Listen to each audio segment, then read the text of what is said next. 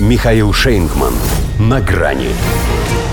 И умерли в один день. Шведы и финны готовы разместить ядерное оружие США. Здравствуйте. На грани. Вообще-то я тут первая в очереди стою. Высокомерно возмутилась Польша. Вот-вот, в НАТО еще не вступили, а все туда же под раздачу попасть норовят. За нами, если что будете. Сварливо напомнили прибалтийские выскочки, что они так-то тоже занимали. И всем им, с одной стороны, вроде бы отрадно, что их полку отмороженных и совсем отбитых прибывает. Но с другой-то стороны конкуренция.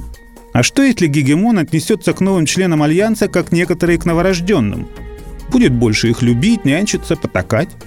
Те ведь уже не только из штанов выпрыгивают, но и из кожи вон лезут, чтобы доказать свою лояльность.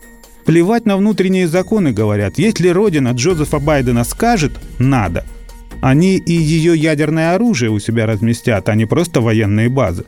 Причем не где-нибудь, а на границе с Россией. Чтобы было не подлетное время, а подножное. В том смысле, что бомбы эти и донести можно. Хотя не исключено не потому, перебивая друг друга, премьеры Финляндии и Швеции выразили готовность пойти на столь радикальный шаг, что действительно хотят это сделать а чтобы все знали, что ради сохранения западных ценностей им ничего не жалко, даже свои страны. Иначе говоря, подняли ставки. Турции. Та теперь подумает, коль пошла такая пьянка, чего бы еще потребовать за свое согласие на их вступление в Североатлантический блок. Впрочем, что тут думать?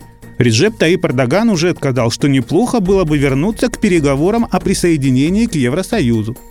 И чтобы не на очередные 40 лет, а еще при его жизни их завершить.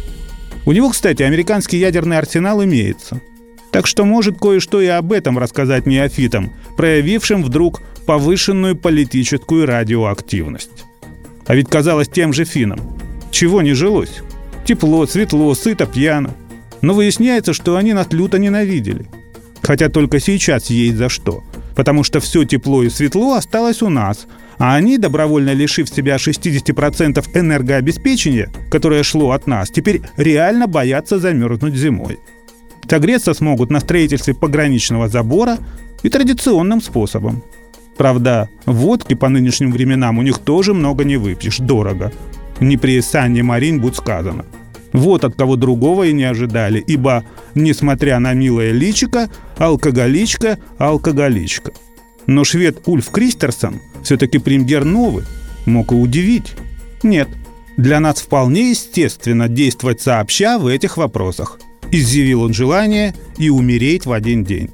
США, конечно, ничего не стоит дать им по бомбе. Все равно собирается в Европу сотню модернизированных перебросить, с них не убудет. А эти пусть радуются, хороводы вокруг водят. Они же к этому причиндалу Третьей мировой относятся как к тотему, не до конца понимая всю прелесть такого приобретения – а идет оно по акции 1 плюс 1, где вторая ракета российская. До свидания. На грани с Михаилом Шейнгманом.